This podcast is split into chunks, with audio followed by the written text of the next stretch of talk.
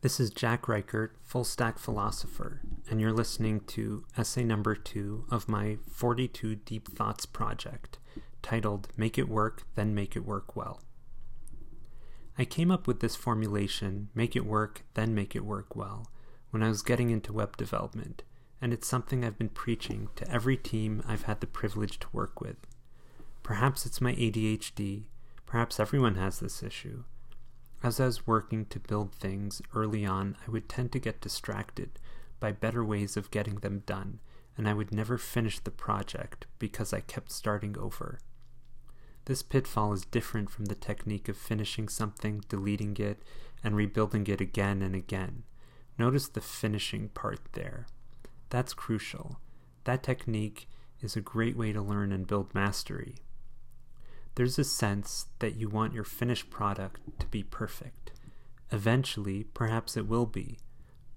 But it's more important to get something done and out there than to make it perfect the first time. Analysis paralysis sets in, whether the project is software, art, or even cleaning your house. It's easy to focus on making it perfect and never actually finishing what you're doing. There are several issues with striving to get things perfect the first time.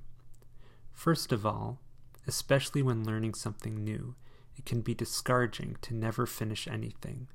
The sense of accomplishment, fulfillment that you get from creating something powers the learning process. There will be things you'll learn along the way about how the finished product should look. Each new discovery will change the way you see the whole solution until you have a finished working prototype, you'll never be able to see what the best solution really should be. There will be things you'll only discover once you see everything working.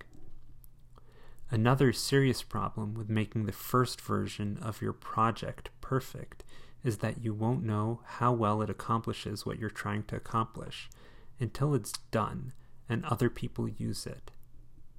They say that if your product is perfect when you launch it, you've waited too long to launch. Especially if you're building something for other people to use, the chances of getting it right the first time are next to nothing. The tight feedback loop you get from getting something workable out there and used, then perfecting it quickly based on real time usage feedback is magical. This concept is deeply rooted in agile and lean methodologies.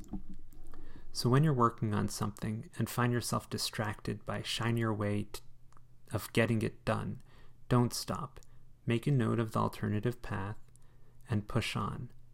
The caveat to this is that when you've completed a lot of projects, you'll be able to perform at a much faster pace, and sometimes it is prudent to stop mid project and start again along another path or clean up as you go, but that level of performance only comes with mastery.